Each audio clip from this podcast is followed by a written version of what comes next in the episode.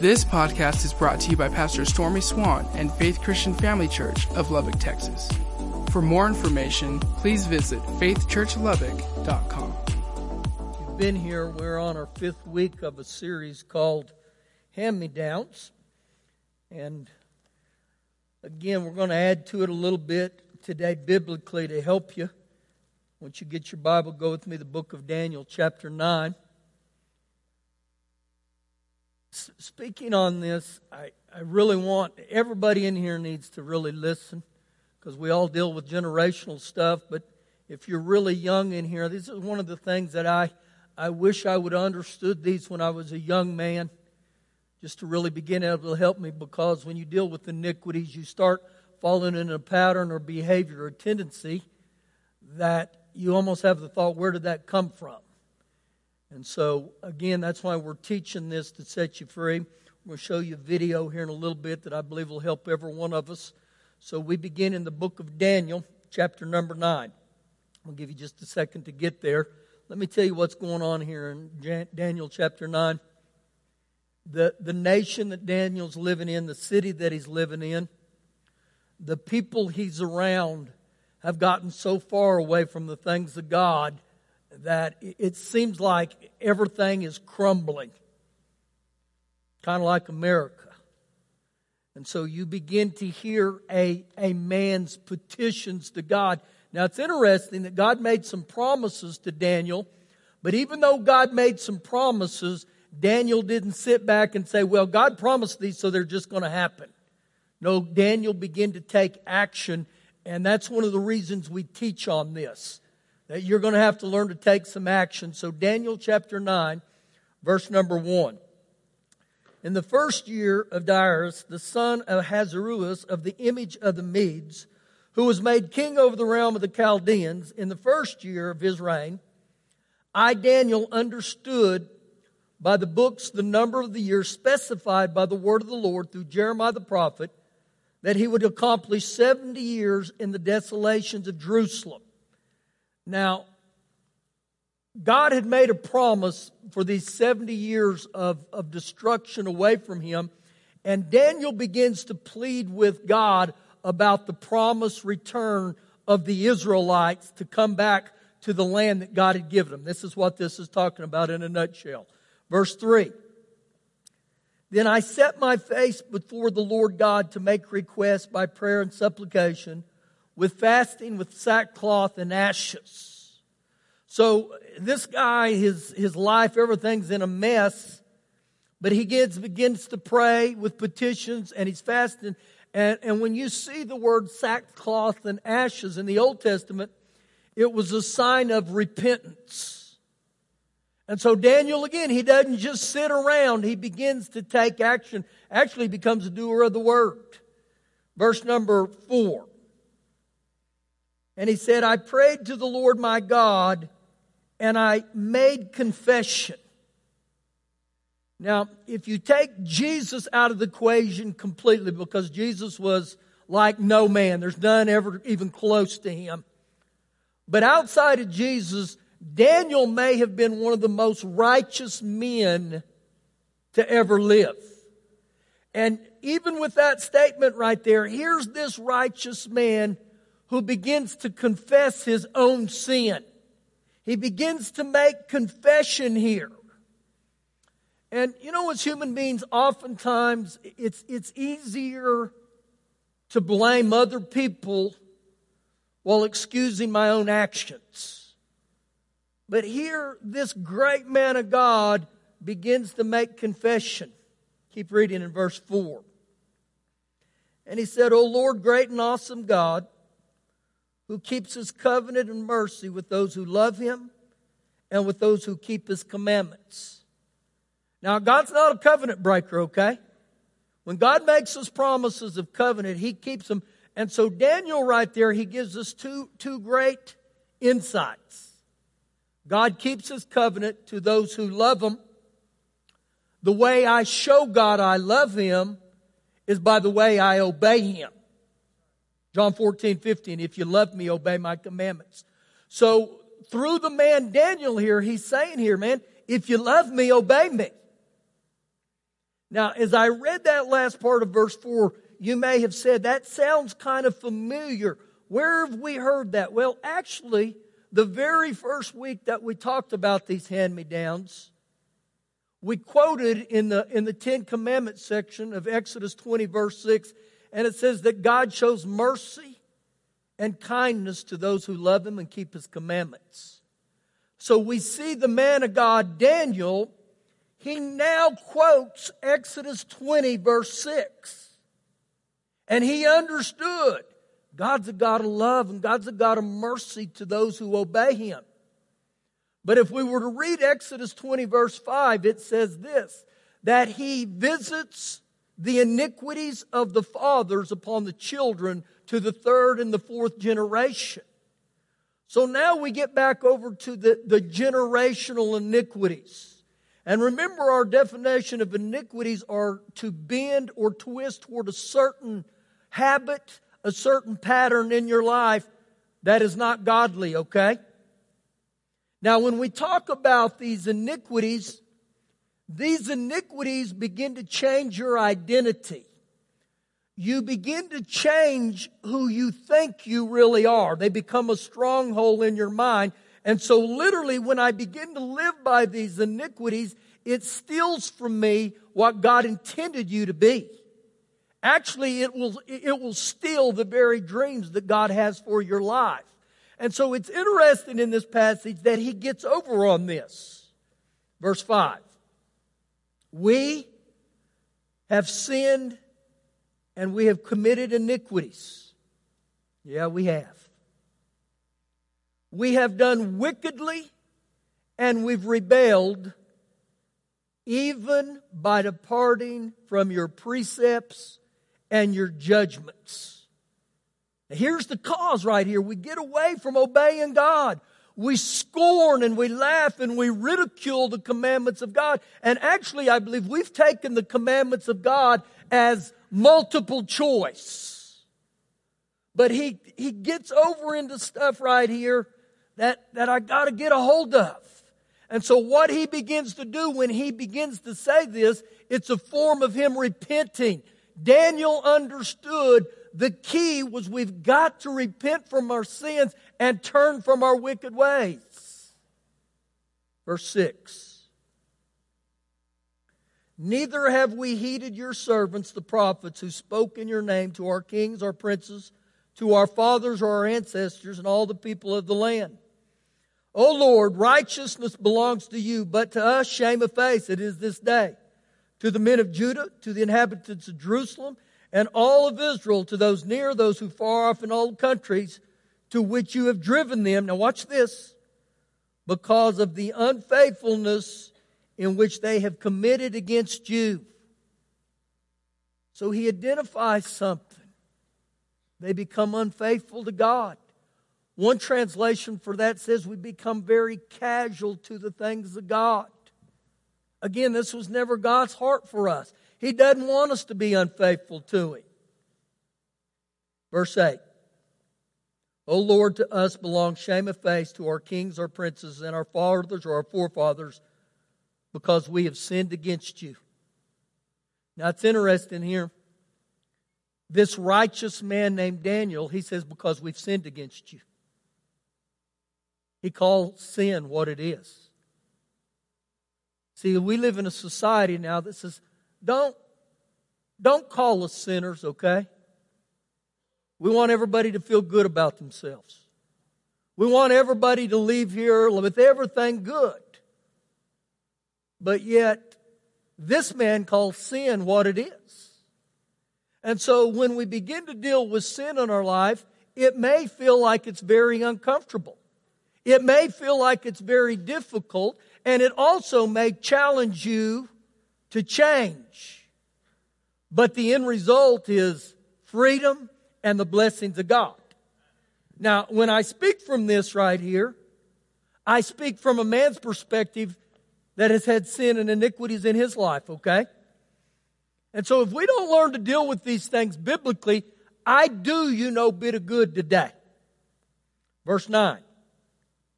To the Lord our God belong mercy and forgiveness, even though we have rebelled against him. We have not obeyed the voice of the Lord our God to walk or to live in his laws, which he set before us by his servants the prophets. Yes, all of Israel has transgressed your laws and has departed so as not to obey your voice. And you want to see the result?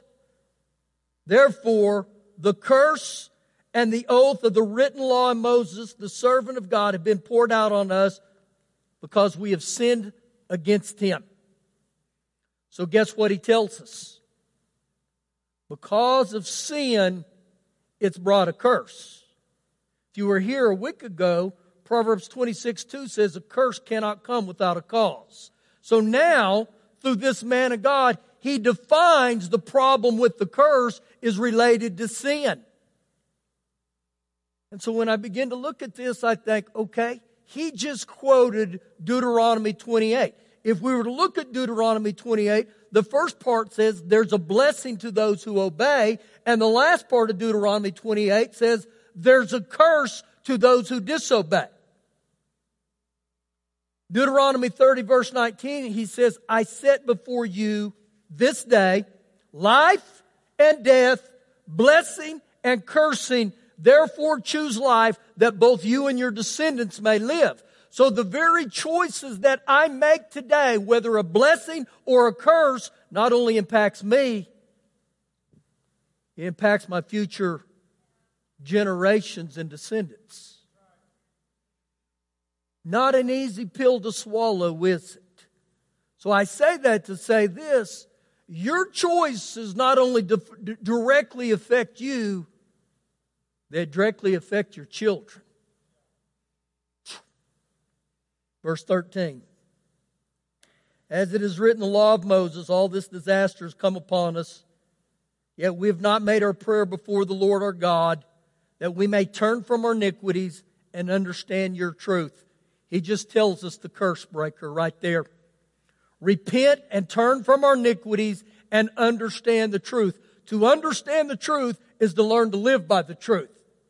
That pertains to every one of us in this room. I don't care how young you are, how old you are, how smart you are, or how unsmart you are. That's the opposite of stupid. I'm trying to be politically correct, okay? The Word of God will work when I obey it. Keep reading, verse number 14. Therefore, the Lord has kept his disaster in mind and brought it upon us, for the Lord our God is righteous in all the works which he does though we have not obeyed his voice. And now, O Lord our God, who brought your people out of the land of Egypt with a mighty hand and made yourself a name as it is this day, we have sinned, we have done wickedly. O Lord, according to all your righteousness, I pray, let your anger and your fury be turned away from your city, Jerusalem, your holy mountain. Now watch this. Because for our sins and for the iniquities of our fathers, Jerusalem and your people are a reproach or an embarrassment to all those around us. So now he begins to clarify again our sins and our iniquities. Now, through the last few weeks, we found out that God always looks for just one in the family bloodline that will stand up to sin and repent not only of my sins, but the sins of my fathers. Now, every one of us in this room we have certain iniquities that are tied to our families. You can probably begin to identify them. So I'm going to show you a, a video here today of Stacy and Warren Havens right here in our church. Some things that they dealt with at a young age. Now watch this video. This will help you. Hi, we're Warren and Stacy Havens, and um, We've been married for uh, a little over 30 years, coming up on 31, mm-hmm. and uh, we have nine kids. And um, Pastor's been doing this great series on uh, breaking generational curses, and and I just wanted to let people know that when I was uh, a teenager, I heard a very similar teaching, and the Lord really uh, just put it on my heart. And that if I was going to be a successful husband and a, su- a successful father, that I was going to have to break some generational curses that had been handed down to me from my parents. So I got before the Lord and, and I confessed and repented of things like marital unfaithfulness and abandonment and lying and divorce. And, and I asked the Lord to pour in His grace and His mercy in those areas in my life. And, and I ask Him to please help me not to bring those into my future marriage or my future role as a father. And I ask Him to please help me to be the best father and the best husband that I could possibly be. And honestly, I hadn't had a great role model at, at that at all. You know, and as we've gone through the, the Hand Me Down series um, the past month or so, I have just been overwhelmed with a sense of gratitude because um, I've thought about that over 30 years ago that you sat under this same type of teaching and made a decision um, to not allow the things that had been in our bloodline, been in your bloodline, to affect our children, to affect our marriage. And the Lord has been so incredibly good. Um, so incredibly good. You know, me as your wife, our children, our daughters in law, our grandbabies are living in the goodness of the Lord and living blessed because of the blood of Jesus and because you made a choice years ago to choose life. And I, I was sitting in service last Sunday and I I just was so aware of the fact that there were people in our congregation that we're making that same decision. That those generational curses, those things that had been in their bloodline that do not glorify God, that hurt their families, their wives, their children, their husbands, that they were saying no more. And I, I just, it, I could almost see 30 years down the road that people in our congregation will have the same story that we have. That He's been so good, and His grace and His mercy has changed a whole generation. I mean, you, we both come from a, a, a long line of of divorce and, and unfaithfulness, and God has just, His blood has completely changed our life story. I just want to challenge you guys to really listen and take to heart the things that are being taught here. And to, with faith, get before the Lord and pray and break these generational curses. It, it'll be something that will not only change your life, but the life of your spouse, and for generations to come.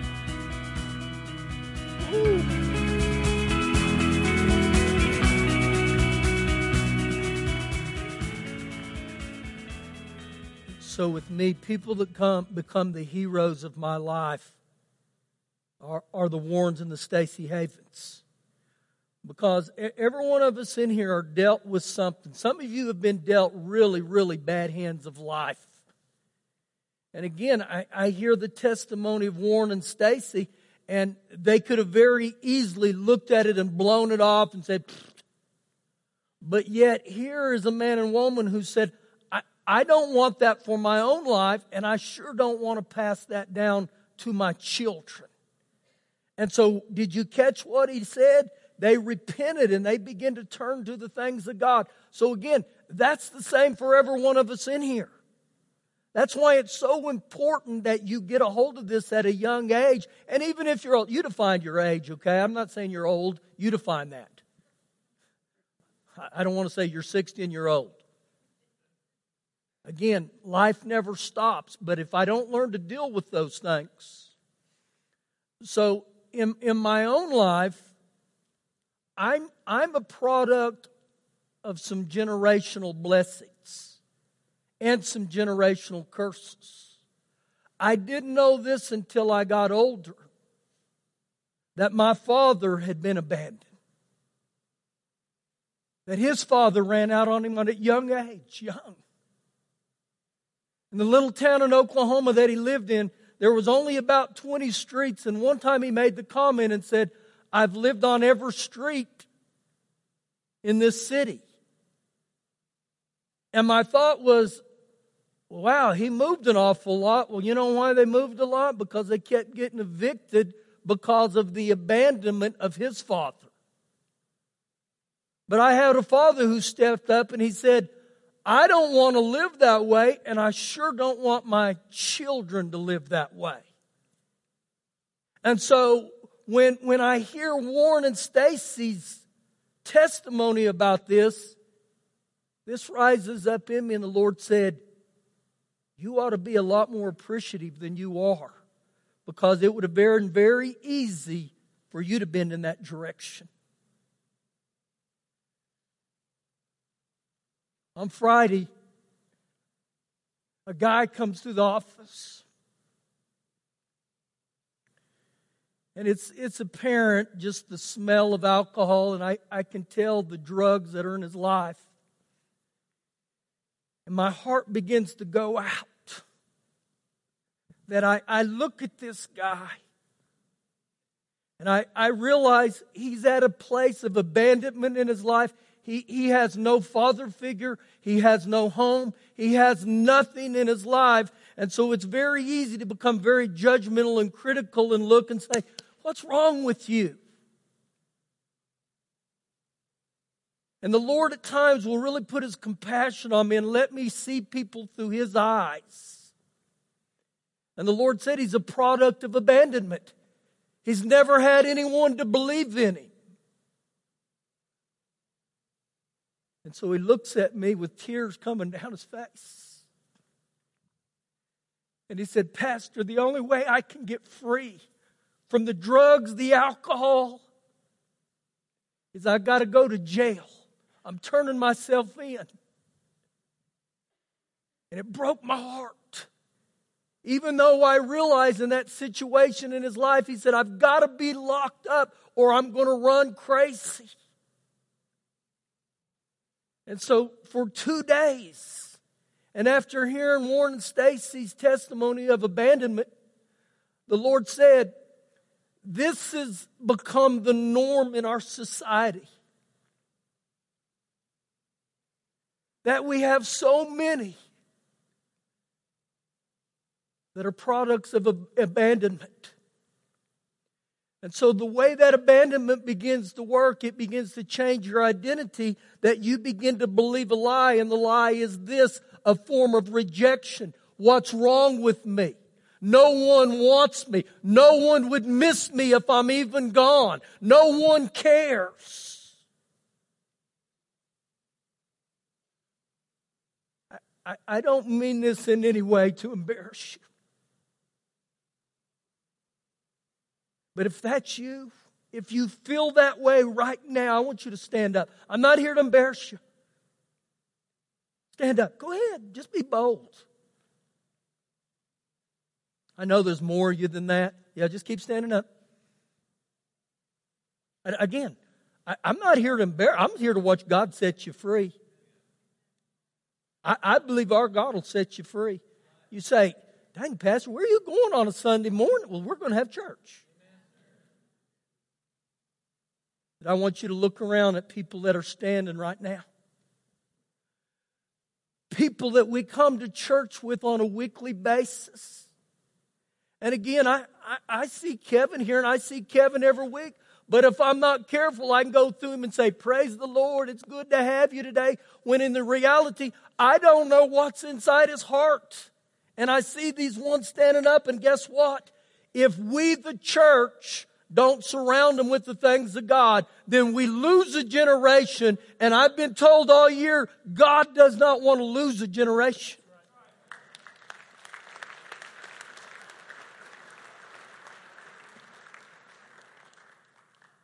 Now, I know there's a bunch of people in there that love others, and you believe in Jesus. And we sing about Jesus in the name of Jesus.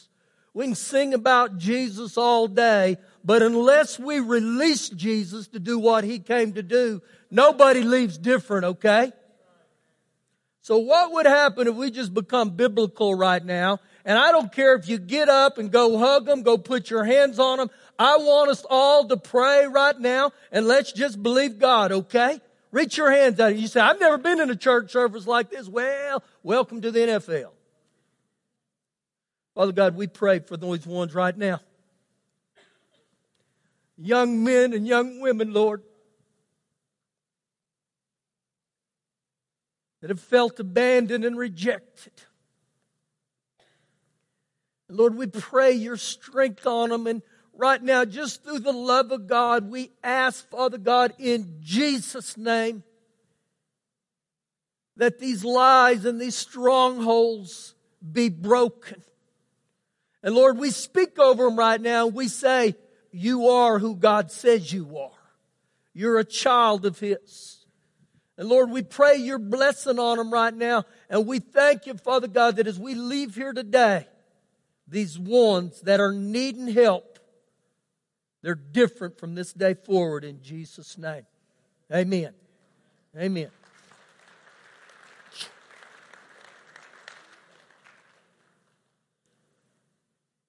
Just tell you something, okay? I I don't plan to do these things. The Holy Spirit just began. Did you do that in the first service? No. But again, I, I believe God wants to touch hearts here. And we can't keep avoiding this stuff and acting like things aren't happening. So again, I, I ask you, ones who prayed for these ones, check on them. How you doing? How's your heart today? I want to pray for you, okay? Listen, don't ever be ashamed around here to come to these people and pray during the service. They'll pray with you. We believe God with you. Now, by doing that, it has shredded my sermon notes completely. which I'm good with. I would rather the Holy Spirit move than you get to hear my brilliance, which I know isn't a whole lot to many of you. Turn with me the book of Romans, chapter, chapter 6. Romans chapter 6.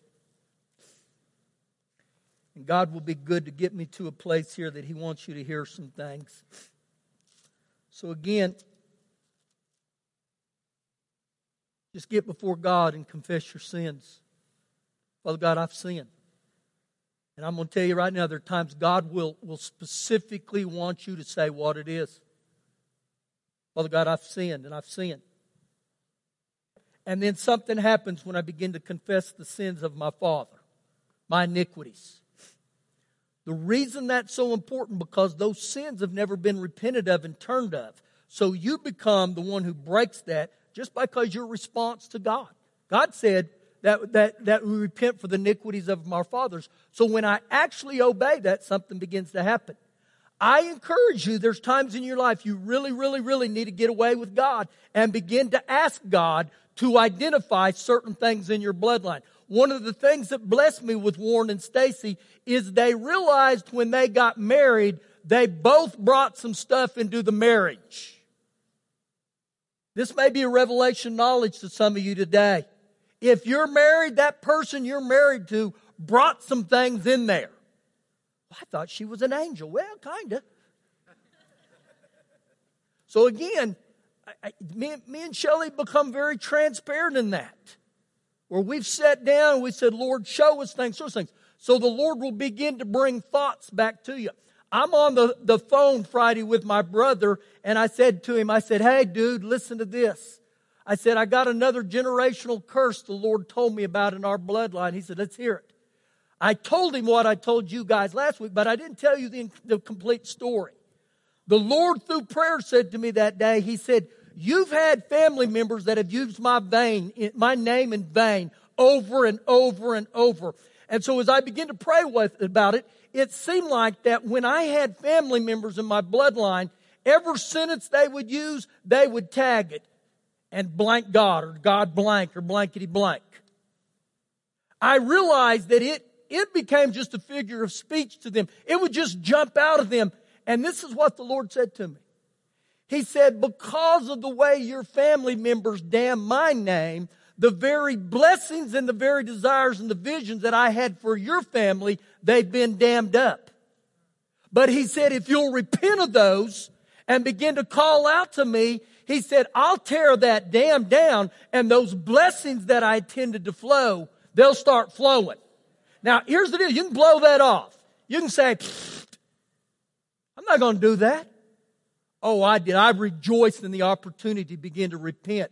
I believe God's doing something. I believe He's beginning to work. And so again, you're going to have to come together in a marriage relationship. Let me, let me give you ones who aren't married a little thought. You better figure out who you're marrying, okay? Just because they may look like Pastor Stormy, smiling, styling, and profiling. Yeah. Woohoo! I thought I'd get some amen. Look at that. There's some stuff in this heart. Now, I'm not saying don't marry him, but you better understand when you go into this, you're getting more than just some looks, okay? Even if you're a young married, right? I encourage you, be like Warren and Stacy. I'd go to them and I would pick their brain with everything they did with the things of God.